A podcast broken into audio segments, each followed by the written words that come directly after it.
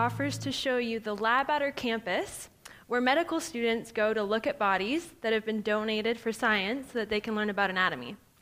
Um, you say yes and pray that you don't pass out in the process as someone who doesn't do great with those types of things. Um, that honestly is probably one of the strangest things I've ever done while following Jesus, but I'm happy to report that I did not faint, uh, and I actually found the experience kind of interesting to learn about um, the human body with my friend. Um, so, good morning. For those of you who don't know me, uh, as Dan said, my name is Sarah. Um, I'm born and raised right here in the Gower, um, as we so lovingly call it, or at least I do. Um, oh, I can now go to the next slide. Um, I went through all the local schools here, um, and I ended up staying local for my university degree. I went to Carleton University and have a degree in history and English. and it was while I was at uh, university that I got involved with a group called Power to Change Students. Um, and our mission is that we want to change the world by helping university students discover Jesus. Um, and we long for a day when no university student graduates without having heard the gospel. Um, so, this desire is not just for Canadian students, but also for students around the world. Uh, it was through Power to Change that I had the opportunity to go on three mission trips to the United Kingdom. Um, and it was there that God grew my heart for missions and grew my heart for Western Europe. Uh, so much so that originally my plan was to spend a year in the UK, uh, but then God had other plans, and instead He called me to Denmark. Um, so, what I'm hoping to do today is just to share with you um, a bit about Denmark, what God's doing there, share with you a bit about why I've chosen to go to Montreal next, um, and then also just to share with you what God's been teaching me over the last year as I've been gone, um, and even while I was preparing to go and since coming home. Um, so, why Denmark? Why would we go to a country that has so much, or it seems to have so much, that's known for its social welfare system? Um, Denmark is formally a Christian country, um, but has re- rejected its Christian heritage. Um, the Lutheran Church is the state church. Uh, however, the bulk of the ch- the bulk of the people no longer go. Um, most Danes have been baptized and confirmed, um, but that's it. That's all that it means to them. Um, they no longer have a personal relationship with Jesus. Um, they follow these traditions just because it's that. It's a tradition to them, and it's part of what it means to be Danish. Um, so being confirmed for them um, is pretty much like having a sweet 16 party for us. you get a bunch of presents, you get a bunch of money, but there's no meaning to why they do it. Um, so, the reason we went to Denmark was for a twofold plan. We wanted to encourage Danish Christians, and we wanted to share about Jesus with university students there. Um, so, one of the ways that we would approach students on campus um, was through different tools sometimes. One's called Soularium, um, and another's called Perspective. They're out on the table out front if you want to see them afterwards. Um, other times we would use a survey, and other times we would just go up to someone and be like, Hi, my name is Sarah. This is my friend. Um, we're a part of a Christian group on campus called Agape. Um, we were wondering if you'd like to uh, talk to us a bit about life and faith. Um, and I should mention that Agape and Power to Change are the same thing. Agape is the European version, and Power to Change um, is our version in Canada. Um, oftentimes, um, I think one of the most rewarding parts of this year was getting the chance to challenge students in their worldviews. Um, on numerous occasions, I would have students thank us for asking them the questions uh, Why do you believe in God? Um, what made you come to that decision? Um, who is Jesus to you? Uh, what is the role or influence of the church in Danish society? Um, simple questions that have a profound impact, and I think I'm really grateful that we were able to challenge students and get them thinking about why they'd come to those decisions. Um, in mission circles, um, there's something called the engagement model. Um, and this is um, a series of major thresholds that people typically go through um, as they journey towards knowing Jesus personally. so, first, someone trusts a Christian, they start to become curious. Um, then they will uh, go to the change stage where they're starting to um, apply the things that they've been learning. Um, next, they go to the seeking stage where they're wanting to find resolution to these things. Um, and then the final stage is accepting Christ. Um, so, part of our job is meeting students where they are and trying to help them journey to the next step. Um, and the thing with Denmark is most of the students there aren't even on this model yet. Most of them don't even know a Christian or trust someone. Um, so we were often the first Christians that these students were interacting with. Um, and so we believe that a lot of seeds were planted this year um, by sharing the gospel, by um, challenging worldviews, um, and also by leaving students with a good experience with a Christian. Because um, there's often, sometimes even hurt that's been associated with a lot of our students. Um, Sometimes we'd walk away from a conversation, though, and I'd kind of wonder if we even made an impact. I'd be standing there, and the body language that I just left was left me thinking, I don't know if anything went in right now. um, we had a mission trip coming Canada, from Canada, though, in the month of May. Um, and God reminded me there that He is working even though we can't always see it. Um, so, one of the students that came in May had the opportunity to talk to someone that I had talked to at some point during my year. Um, and the student who I had talked to had spent weeks thinking about our conversation afterwards and even talked to her mom about our conversation. Um, so, I was just really encouraged and reminded um, that it, it's moments like that where we need to have faith in the unseen rather than the seen and to truly believe that God is working in hearts and He uses conversations even if we don't get to see the results of them. Um, as I mentioned, we also wanted to be an encouragement to the Christian students that were already involved. Um, so we were in a pioneering stage. Agape, um, our Power to Change, has only been in Denmark for a couple of years now. Um, and so we wanted to help pioneer. We wanted to get more Christian students involved with our ministry. Um, and we also wanted to be an encouragement to those students that we already had involved. Um, so, some of our students, a struggle that a lot of our Christians experienced was that within Danish society, um, it's considered immature to believe in God. Why would you believe in that? That's a childish thing to do. Or as unintelligent. How could you believe in God when there's science? And so we were trying to just be a support to our Christian students, to encourage them to keep believing and to keep hold to their faith. Um, and we also were hoping to find more leaders as well, which we did succeed in. We found a couple more leaders, um, and I'm excited to see where the ministry goes, even though I'm back home now. Um, I wanted to take a minute to share some of my friends with you. These are different students that have been involved at some point during the year. Um, some of them, a lot of them are Danish, some of them are international students. Um, one of my friends is from Iceland, another one from Austria. Faroe Islands, um, and then many Danes as well. Um, and I wanted to take a minute to personally, well, as personal as I can be, because they're currently in Denmark and we're in Canada, um, introduce you to a couple of my friends. Um, so the first friend on the left, her name is Clarissa. Um, I met Clarissa on her campus back in the fall. Um, she's studying to be a doctor and is actually the same friend who showed me this lab with body parts and formaldehyde that I will never probably go see again, but it was great for a one time opportunity. um, I approached her on her campus um, and introduced myself and asked if, I, if she had a few minutes to talk with me, um, to tell me a little bit about Danish culture and faith and life. Um, and she said yes. I sat down and we started talking, and a friendship was born. Um, she found it so interesting that I would go talking uh, to people about faith and life something that is extremely taboo in Danish society. Um, you don't talk about life and faith. It was actually very strange because they had an election while we were in Denmark, and our students were talking to each other about who they had voted for at our weekly meeting, which was so normal. But then to talk about God is a whole other thing, um, which I found very interesting in comparison to Canadian society.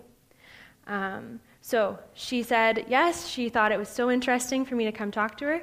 So much so that when she said she couldn't believe I was doing it, I was like, okay, this is my chance. I'll ask if she wants to meet again. Um, and sure enough, she said yes. And we started meeting on a bi weekly basis. Um, she would ask me hard questions like, do I believe that all these students in her cafeteria are going to hell?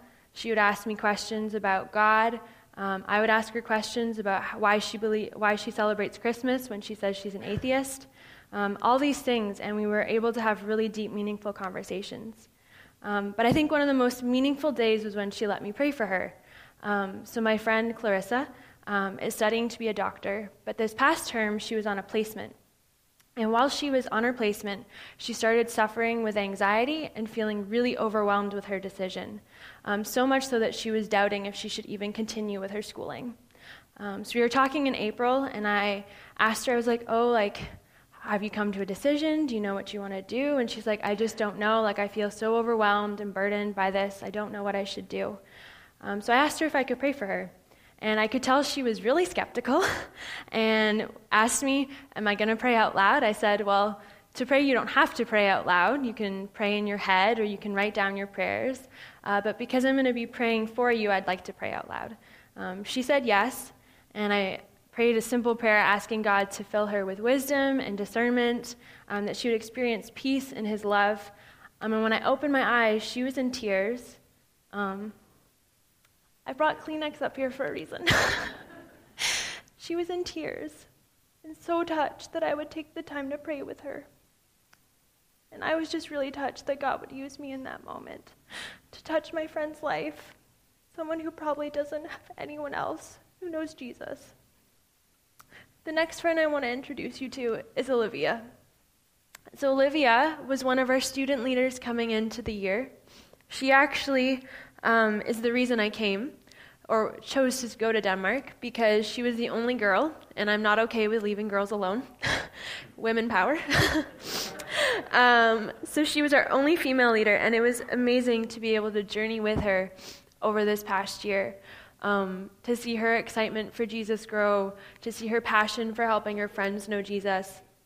And throughout the year, she's finishing her bachelor's. Um, and in Denmark, it's very common to do a bachelor's and a master's back to back.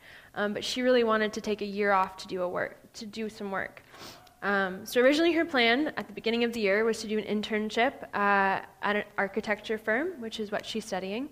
And then partway through the year, she'd switched to she wanted to go to Greenland on this other exciting opportunity with a Christian organization. I was like, that's awesome. And then by May, she had decided to do a national internship with Agape in Denmark. Um, so God answered our prayers, and we have our very first Danish intern this year, um, a Dane serving a Dane um, and helping Danes discover Jesus, which is what we really wanted.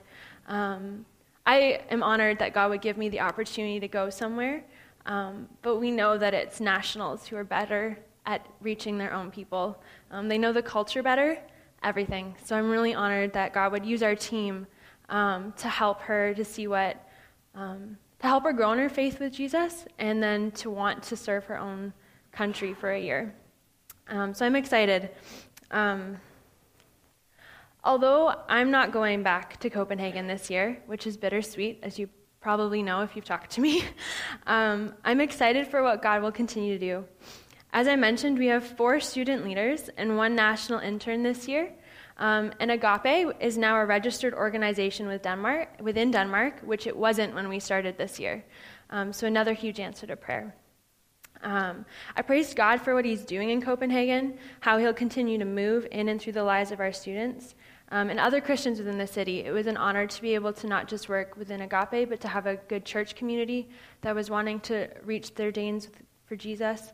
Um, yeah, and I wanted to say um, it's like a false ending right now saying thank you in the middle. But I wanted to say thank you um, for praying and for giving um, financially. It's made a difference in the lives of Danish students that will continue on even though we're not there. Um, Olivia is now doing an internship, and I don't think if we had been there for this year, she would actually be doing it. Um, and I don't know if our student leaders would be as excited as they are knowing that they have the resources to be able to help their friends and family um, discover Jesus. Um, so, what's next for me? Um, as you may have heard, I have decided to go to Montreal for a year um, to do an internship with Power to Change students, um, which is Agape in Europe, Power to Change is in Canada. Um, and I realized I should have said this at the beginning, but Power to Change students is formerly Campus Crusade for Christ. Um, so that's like the stream of uh, ministry. So I'm sorry for telling you now, but now you know. um, so similar to Denmark, Montreal was never on my radar as a place to go, and yet for the last several months, God has been growing my heart uh, for the city that actually also happens to have my favorite hockey team. So I figure God's been preparing this for me for years. um, like much of Western Europe, Quebec is a postmodern society which has rejected its Christian heritage. Um, and if we're honest, that's really just the way all of Canada is going to. But I think Quebec is even more so.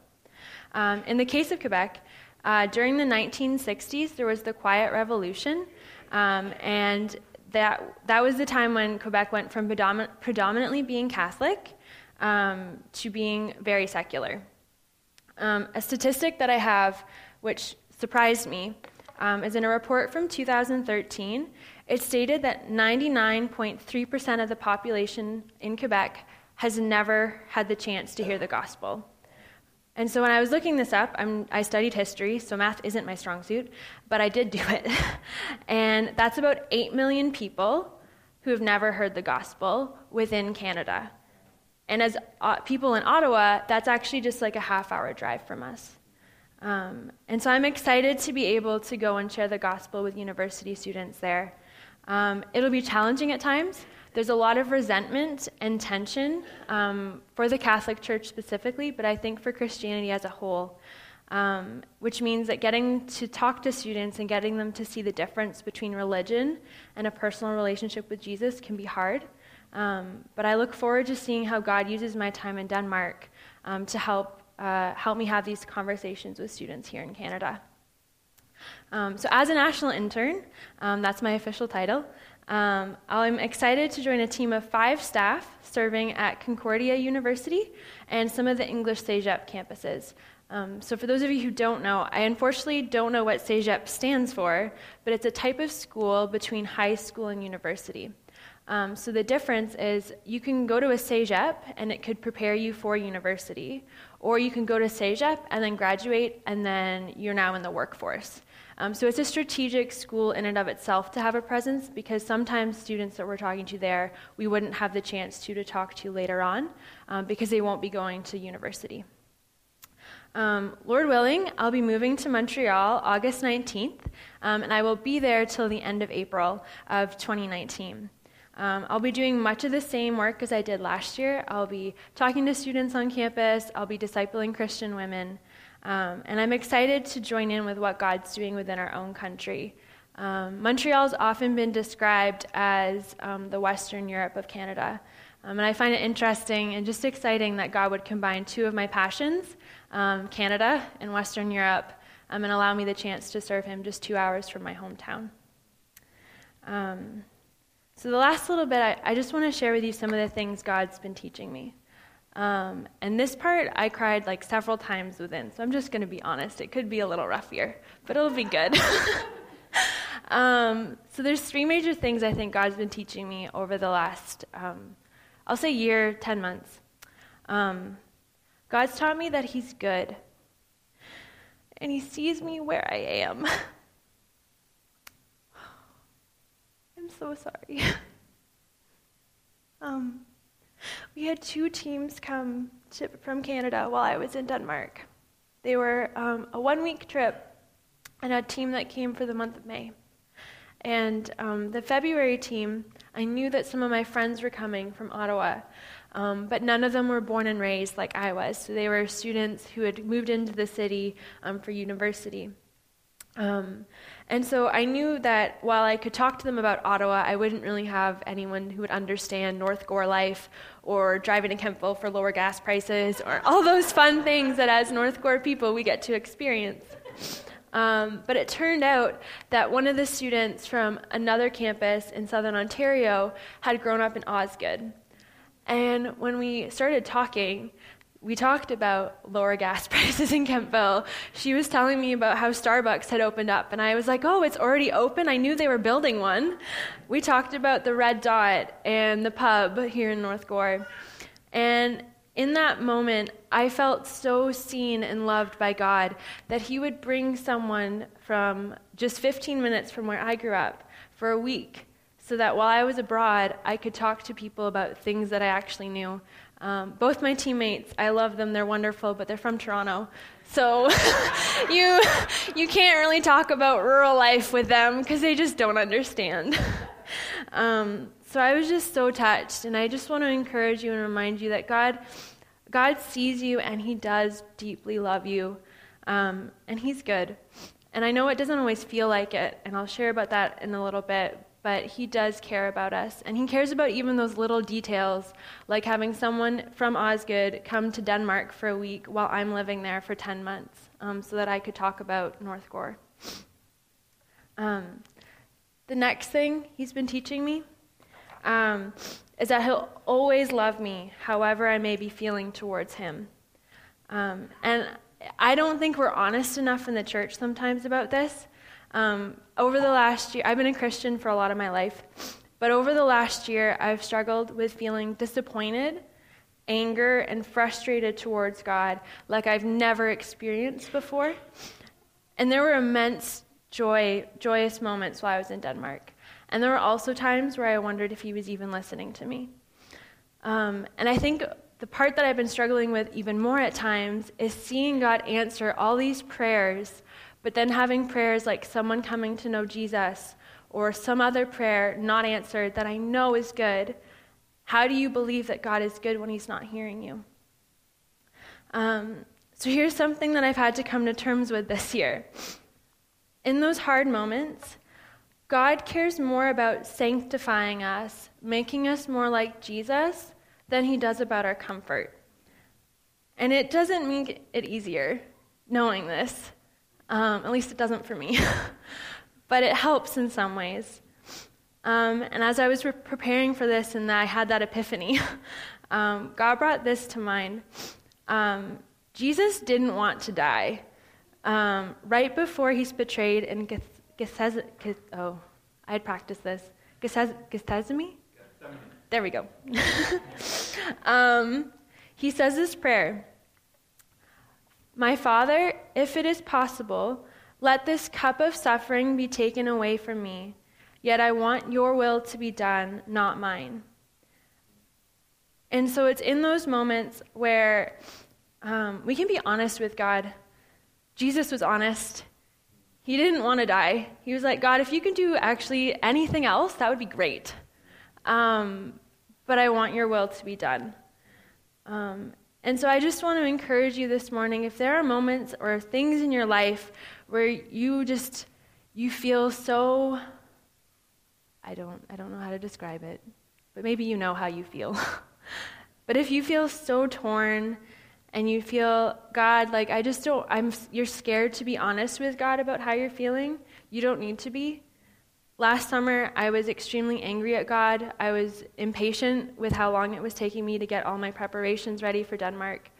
And I remember a friend just telling me, Sarah, you don't need to be, like, just tell God you're angry. Like, you can tell God you're frustrated, and that's fine. Like, He's not going to stop loving you. He's not going to say, Oh, I'm sorry, Sarah, you, like, that's it. No, God's a father who loves us, and we can go to Him with honesty. Um, so, whatever circumstance you're feeling that you can't go to Him for, I want you to know you can. You can be honest with God and tell Him your frustrations and your sadness or your impatience, and that doesn't change His love for you. Um, the other thing, the last thing that God's taught me, is that He will be He will always be faithful to complete what He started. Um, it just might not, not look like how you want it, and it might not be in the timing you want, but He will always complete it. Um, so, if you had the chance to interact with me last summer, I was support raising and finding people to help give financially, give prayer support, all these things as I made preparations to go. Um, it took a lot longer than I was hoping for. I ended up actually flying two weeks later than my two teammates. Um, and it was in those moments where I was experiencing the anger and the frustration. But God was faithful. Um, and there was actually two um, areas of scripture that if we had more time, I would read fully, but they're full chapters, so it's like their own sermon, really, in and of themselves. Um, but I would encourage you um, Romans 4 and Romans 5, and Hebrews 11 and Hebrews 12 um, are both faith books that chapters, sorry, that have encouraged me over the last um, year. Um, so Romans 4 and Roman, Hebrews 11 are the faith chapters, and they share examples of faith with us. And then the following chapters are our the spur us on moments um, that are meant to help encourage us. Um, so the first verse I want to read is Romans 4. Um, Romans 4 17 to 18, and I'm sorry for the sizing. I didn't think that one through. Um, that is what the scriptures mean when God told him, I have made you the father of many nations. This happened because Abraham believed in the God who brings the dead back to life and who creates new things out of nothing. Even when there was no reason for hope, Abraham kept hoping, believing that he would become the father of many nations, for God had said to him, That's how many descendants you will have. Abraham believed in the God who raises the dead back to life um, and kept hoping even when there was no reason to hope. And I mean, I wasn't Abraham. I don't know what he thought. But if God had promised me to be the father of many nations, I would assume that there would probably be a lot of kids involved, and not when I'm like over 100. and yet, that wasn't God's plan. But Abraham kept hoping and kept believing and kept persevering. Um, and so I want to encourage you and just help you to think where do you need that kind of faith that God will fulfill his promises to you? Um, is there a dead situation that you need him to bring back to life? And is there something that you can be praying that He'll create new things out of? The other one I wanted to read um, is Hebrews 11, um, 32 to 12 2. Um, and so the, the rest of Hebrews 11 before this point, um, the key phrase is it was by faith. Um, so all throughout the chapter, it just says it was by faith that this happened. It was by faith that. Um, and like I said, if we had more time, I'd read them all, but I can't. So I'll just read this part. One second. Okay. How much more do I need to say? It would take too long to recount the stories of the faith of Gideon, Barak, Samson, Jephthah, David, Samuel, and all the prophets. By faith, these people overthrew kingdoms, ruled with justice, and received what God had promised them. They shut the mouths of lions, quenched the flames of the fire and escaped death by the edge of the sword. Their weakness was turned to strength. They became strong in battle and put whole armies to flight. Women received their loved ones back from death. But others were tortured, refusing to turn from God in order to be set free. They placed their hope in a better life after the resurrection. Some were jeered at, and their backs were cut open with whips. Others were chained in prisons. Some died by stoning, some were sawed in half, and others were killed with the sword. Some went about wearing skins of sheep and goats, destitute and oppressed and mistreated. They were too good for this world, wandering over deserts and mountains, hiding in caves and holes in the ground.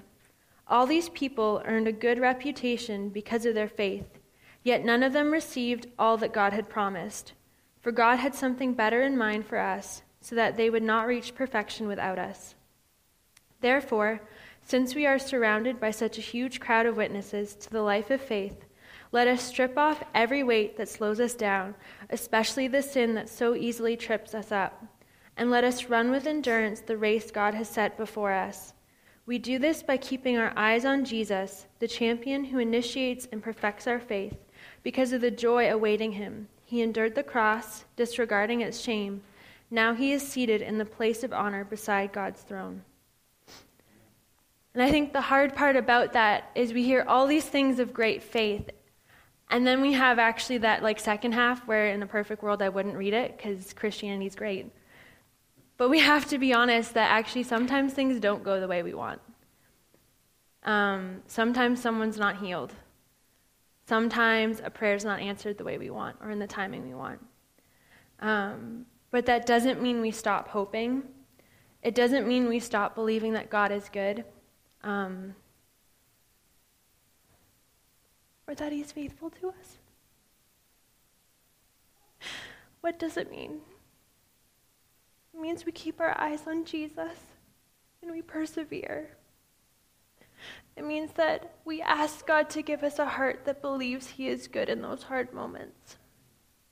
And honestly, that's I've had to do that sometimes. We say, God, no, I know you're good. And I don't see how you are right now, but I still choose to trust you in this moment, even though it's hard. Um, yeah. But even in the areas of my life and there are a few where I wonder what he's doing or why I'm still waiting. I'm reminded that following Jesus is worth it.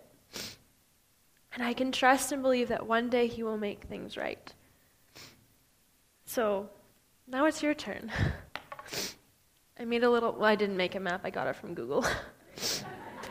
Yay for Google. My hope and prayer is that through the stories you've, you've heard, you've been encouraged that God is working around the world and He is working within our own country. I pray that in some way God's met you here this morning. Um, thank you for coming. It's been an honor to share with you what God is doing in Copenhagen. Um, I hope you will go boldly into our community and you will share about Jesus. I hope after learning or hearing maybe about the engagement model for the first time, you'll consider where your friends are on that model and how you can be praying for them to take one step closer to knowing Jesus personally. And maybe that's as simple as inviting a neighbor over for dinner and becoming their friend and seeing where God leads you to lead them. I hope that in the moments where you need to be encouraged, God's spoken to you this morning. Um, and I'm going to end by reading Hebrews 12 again, um, because I think that's really what we need to do. We need to keep our eyes on Jesus um, to keep going and persevere. Therefore, since we are surrounded by a huge crowd of witnesses to the life of faith, let us strip off every weight that slows us down, especially the sin that so easily trips us up, and let us run with endurance the race God has set before us we do this by keeping our eyes on Jesus, the champion who initiates and perfects our faith.